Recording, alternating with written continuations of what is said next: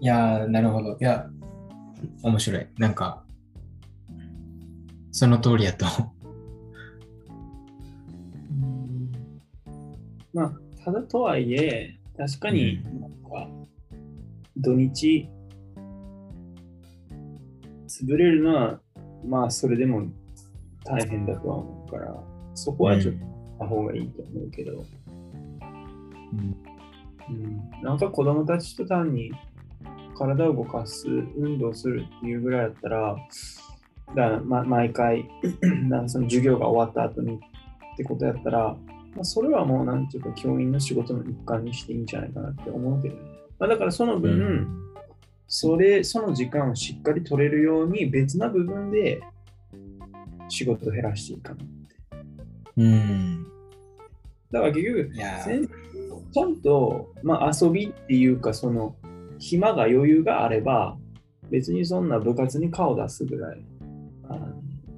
それも義務じゃなければ、ちょっと今日は忙しいから無理だけど、明日行こうかなとか、そういうふうに言う環境があればね、だから子供たちのその運動の習慣をちゃんと維持するっていう意味でも大事だとは思う。うん。いや、ね、あのーやっぱり、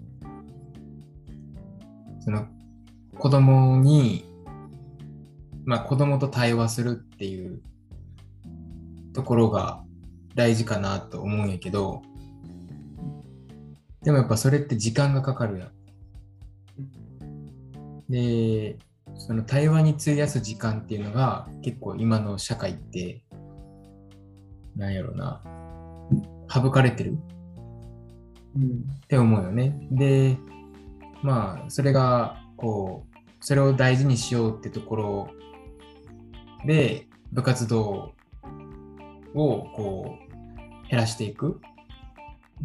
っていうのもあると思うんやけど、なんか、なんやろ、そう思って部活動を減らしていくって思ってるんやったらいいんやけど、ただ、働く時間を減らすために、形だけのために部活動を減らすっていう考えだと、なんかまあそうなってないかなっても思う。うん。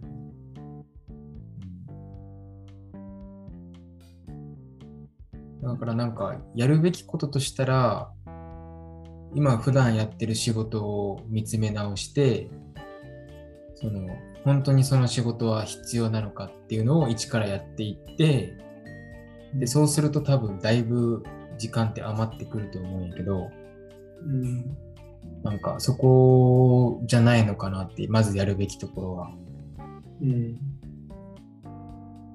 って思ってしまうなっていう。うん。そうなんだよね。今そう思うんだよね。まあだから、うん、一番大事なのは教員質を上げ、かつ数も増やすことやと思うんやけどね。うん。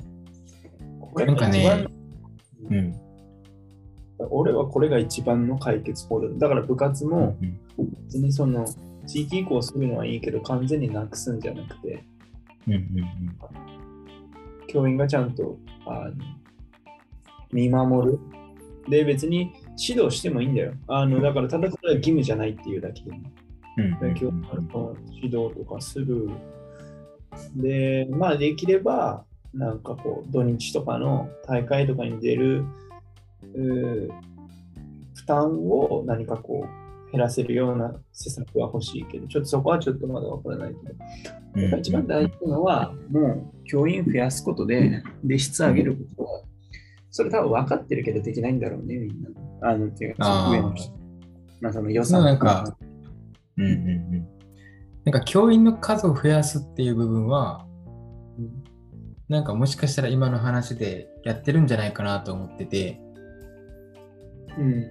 なんか教員の数を増やそうとして、どこの大学行っても教員になれるっていうことになってて、で、それによって、まあ何でも誰でも慣れちゃうっていうのが質を落としてるっていうところにつながってるんじゃないかなと思うんやけど、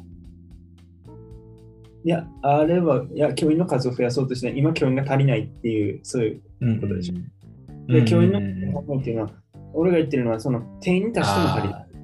あの、で結局、だ一クラス何？何人って決まってるでしょ？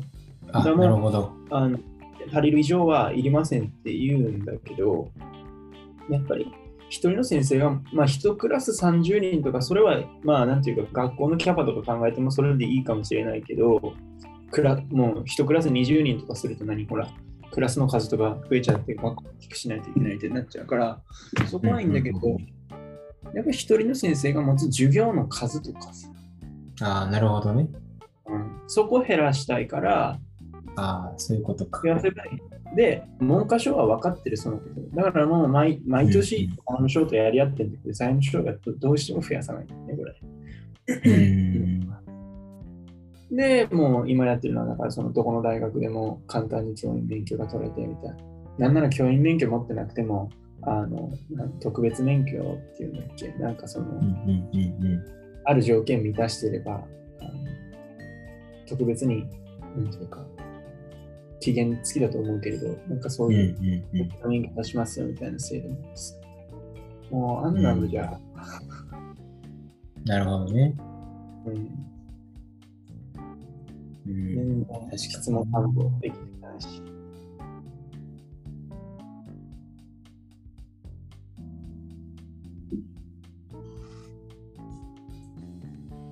教員の数が足りてないって、どこからそうなってきたんやろね。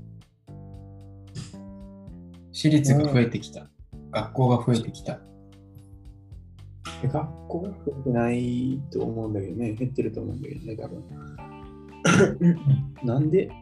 いや、だから、それがね、よくわからないんだよね。なんでこんなに？いや、だから、多分問題は、あの、経済界がうるさいんでしょ。要するに、ああ、はいはいはいはい。先生、あんなに暇してて、みたいな。で、うんなのに、俺らの税金で飯食ってて、みたいな。ああ、そうだよね。あの、教員は暇してるのが重要なんだよ。俺からすれば。ああ、そうね。で教員に暇な時間がないって最悪だから。だからもう今そういう状況だけど、教員は暇していいんですよ。だからこそ、なんていうか、人気の職業になってもらう。だから、なんか、うん大して能力もないのにただ暇してるみたいなことだと、そりゃ批判が来るんだけど、うんうんちゃんと能力があるこそからこそ、ああいう職につけるんだみたいな。なんか、そういう、あなんかそれそれでな教員になりたいと思ってもらったらまた困るんだけど、ああいう暇の暇したい難しいだから勉強頑張るみたいな、それも良くないんだけど、まあそこら辺はちょっと難しいところですけど、まあともかくもでも、俺が思ってるのは教員は暇であれと、教員は暇でないといけない。いやーなるほど。だけどそこにから、そこにクレームが入るから、なかなかできないんだよね。うん。クレームする人がどうかしてる。で教へり員だったら暇であるからには、うん？うん、そうそう。うんうん、え今暇じゃないでしょ、教員が。だ民間の、こう、利益を生み出す人たちと同じにしてもらったら困るんだよね。はいはいはいはい。利潤を追求学校の公務員って基本的にさ。はいはいはい。そこはめっちゃ思う。そうそう。なんかこう、利益を上げるために頑張ってるっていうんだったら、もうなんかね、あの馬車馬のようにあの働き続ければいいかもしれない。それで利益が出るなら、それがもう一番いいことだからね。だけど、なんかいやーす公務員はごいわうん、人を育ててるっていう。で人を育てるためには絶対遊びが必要だから。遊びっていうのはその、あの、プレイじゃなくて、なんていうかそうんうの、ん。ゆゆる緩んでるとか、余裕、うんうんうんそうそう。いやー、めっちゃ腑に落ちる。いやー、じゃあなんかそのね、やっぱ、何？やっぱこの資本主義のその目に見える形での利益っていうものに追いもう追い求めすぎてうん。で、まあ、教育も医療もそうやけどなんやろな人の心とか目に見えない生産物？うん。こう目に見える生産物ばかりに効率を求めすぎててだからさっき、まあ、対話の時間が減ってるっていうのも言ったけど目に見えない生産物？うん、もいっぱいあるはずなのにそこにお金がこう投資されてないっていうのがなんか一つ大きな問題でありそうよね。うん。そうそう。結局やっぱそういうのってなかなか見通せないし、うん、しかも、うん、何か成果が出てくるのもかなり時間がかかるうんうんうんうん敬遠されるんだろうけど、でやっぱり思い切ってそういうところやっていかないとなかなかもう、うん、逆にどんどん長い時間かけて衰退していくだけだと思うんだよね。うんうんえーそれってどうしたら良さそうな良いんかな？俺はめっちゃそういうなんやろ。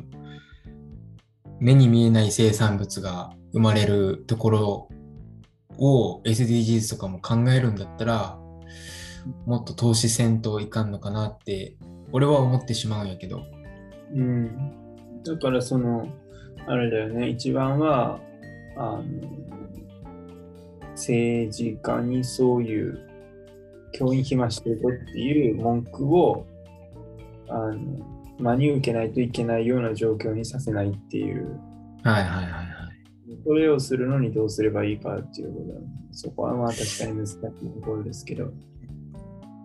じゃあ結局はやっぱ口を声を大にして言える人になった方がまあ最近道かな最もなんか遠いけど、うん。一番やりやすい方法はまあそう、そこなんかな。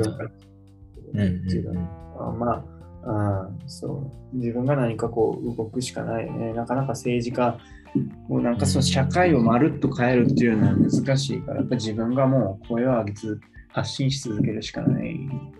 でもそれは生きてる間に達成できないかもしれないけどやり続けるしかないっていうとうん。なっちゃうよね。なかなかそういう、うん今もだって、その高齢者に気を使う政治をやめさせるために若者の投票行きましょうって言ったって、うんうんうんうんしょうがないわけですから。ねうんだから、なかなかそういうふうな社会の構造を変えようとするのは難しいけれど、まあでも自分が発信していく分にはできることだからね。自分がやっぱりそれなりに成果残して注目される人間になって、そうね。いやなんかだからここ結構ジレンマやと思ってて今の話でももう目に見えない服、えっと生産物が大事だよっていうためには目に見える生産物を大きくしないとうん。例えばもう、まあ、インフルエンサーだったり、まあ、政治家だったり起業家だったりしてこういろんな人から信頼されるっていう信頼という目に見える生産物を作らんと目に見えない生産物が大事って言えないっていうのがうん結構なんか難しいなって思う。うん、まあね。確かまあ、資本主義だからしょうがないのかもしれんけど。に。